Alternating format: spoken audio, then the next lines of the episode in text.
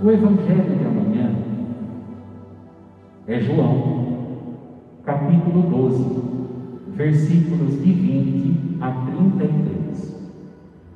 Nós vamos nos deparar com Jesus, que vive um momento já próximo de ser entregue nas mãos das autoridades do seu tempo.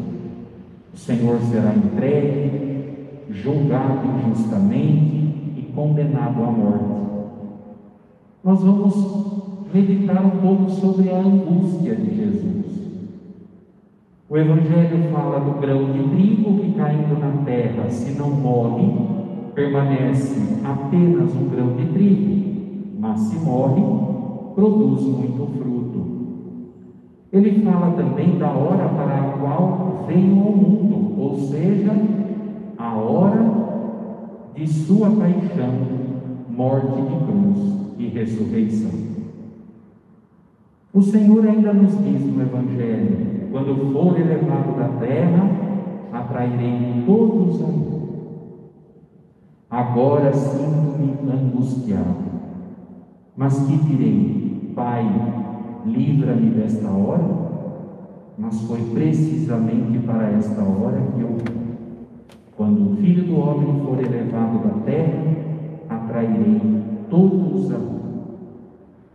Todas essas passagens nos levam a contemplar a humilde entrega da vida que Jesus faz por nós.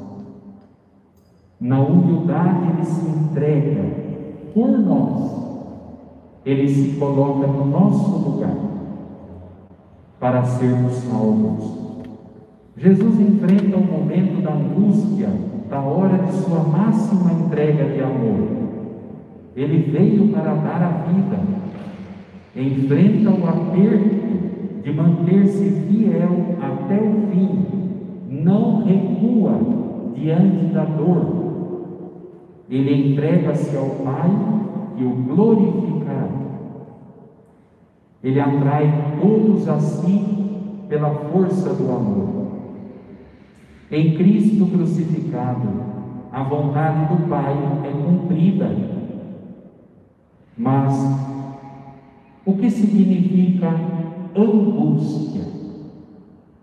Procuremos, na pausa da oração, contemplar Jesus em sua angústia.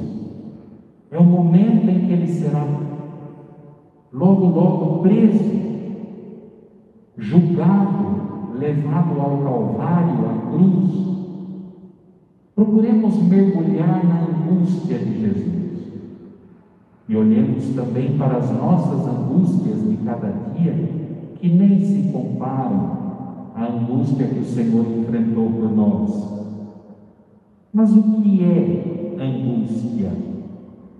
A raiz desta palavra, lá da língua grega e latina, significa aperto, estreitamento.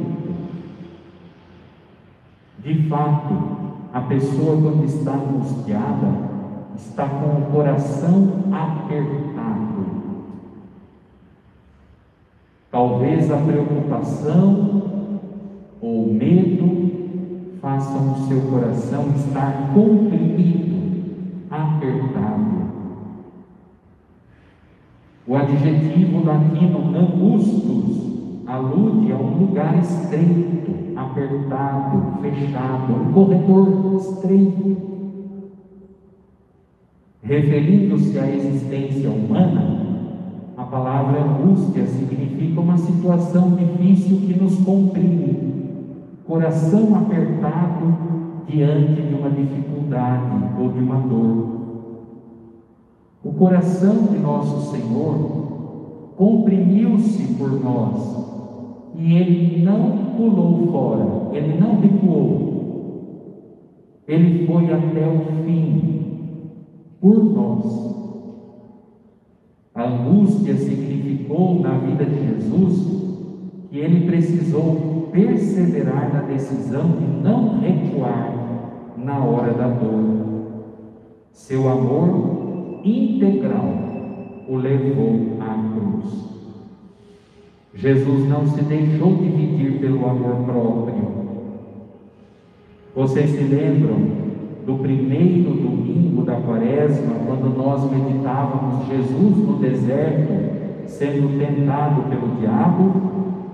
Ali no deserto, Jesus venceu a tentação de agir sempre no amor próprio, pensando só em si.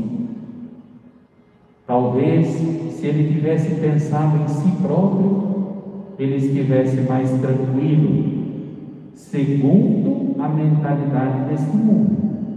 Mas como ele pensa segundo a vontade do Pai, ele não quer um benefício para si. Ele quer que a sua vida seja dom, entrega. Por isso a angústia.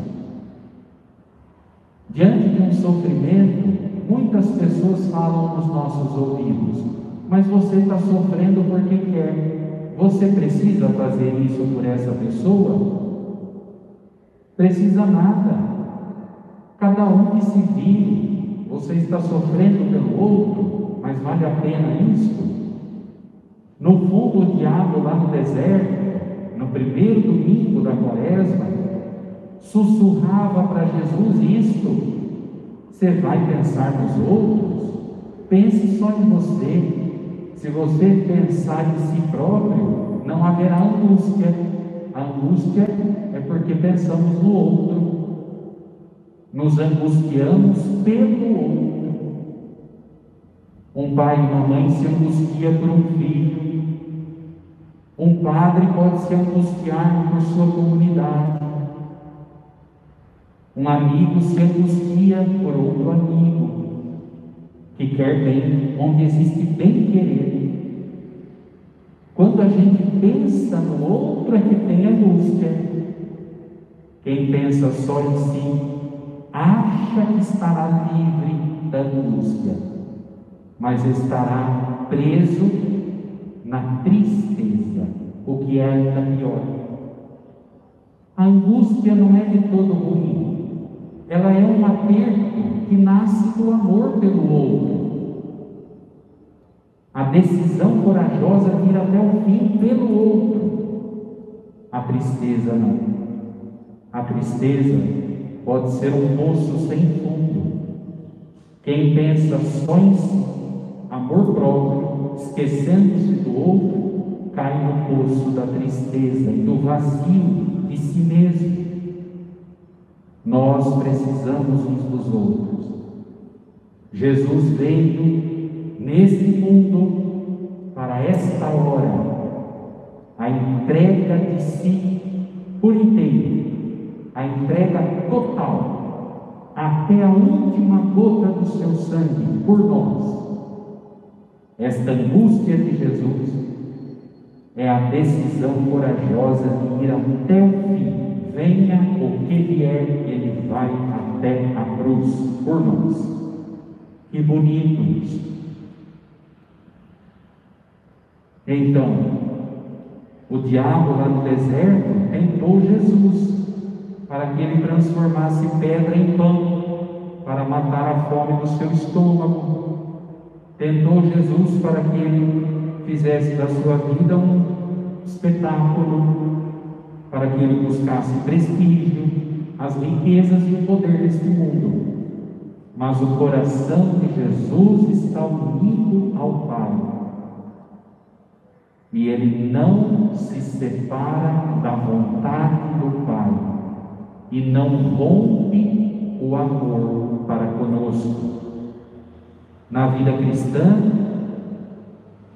a busca da temperança para chegar ao verdadeiro amor e à liberdade requer atravessar o caminho estreito, apertado da mortificação pessoal.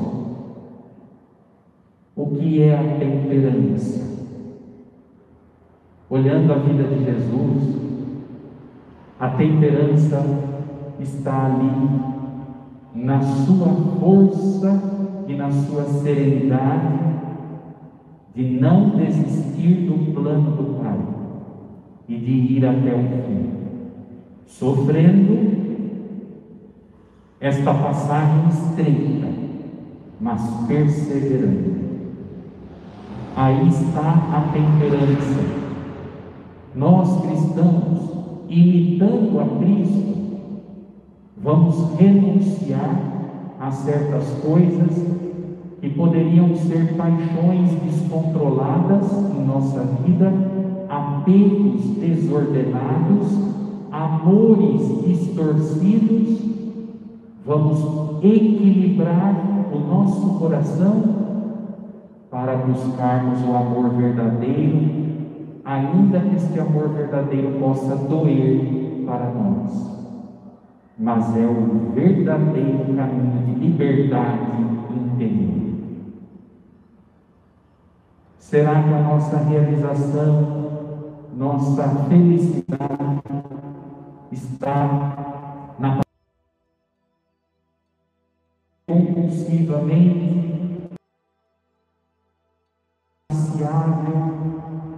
será que está na sexualidade descontrolada, desordenada? Não é preciso pôr rédea dentro do coração, por equilíbrio, por medida em todas as coisas, para vivermos um amor sereno, segundo Cristo, renunciando ao que é paixão desordenada, para abraçar o verdadeiro amor segundo o coração de Cristo.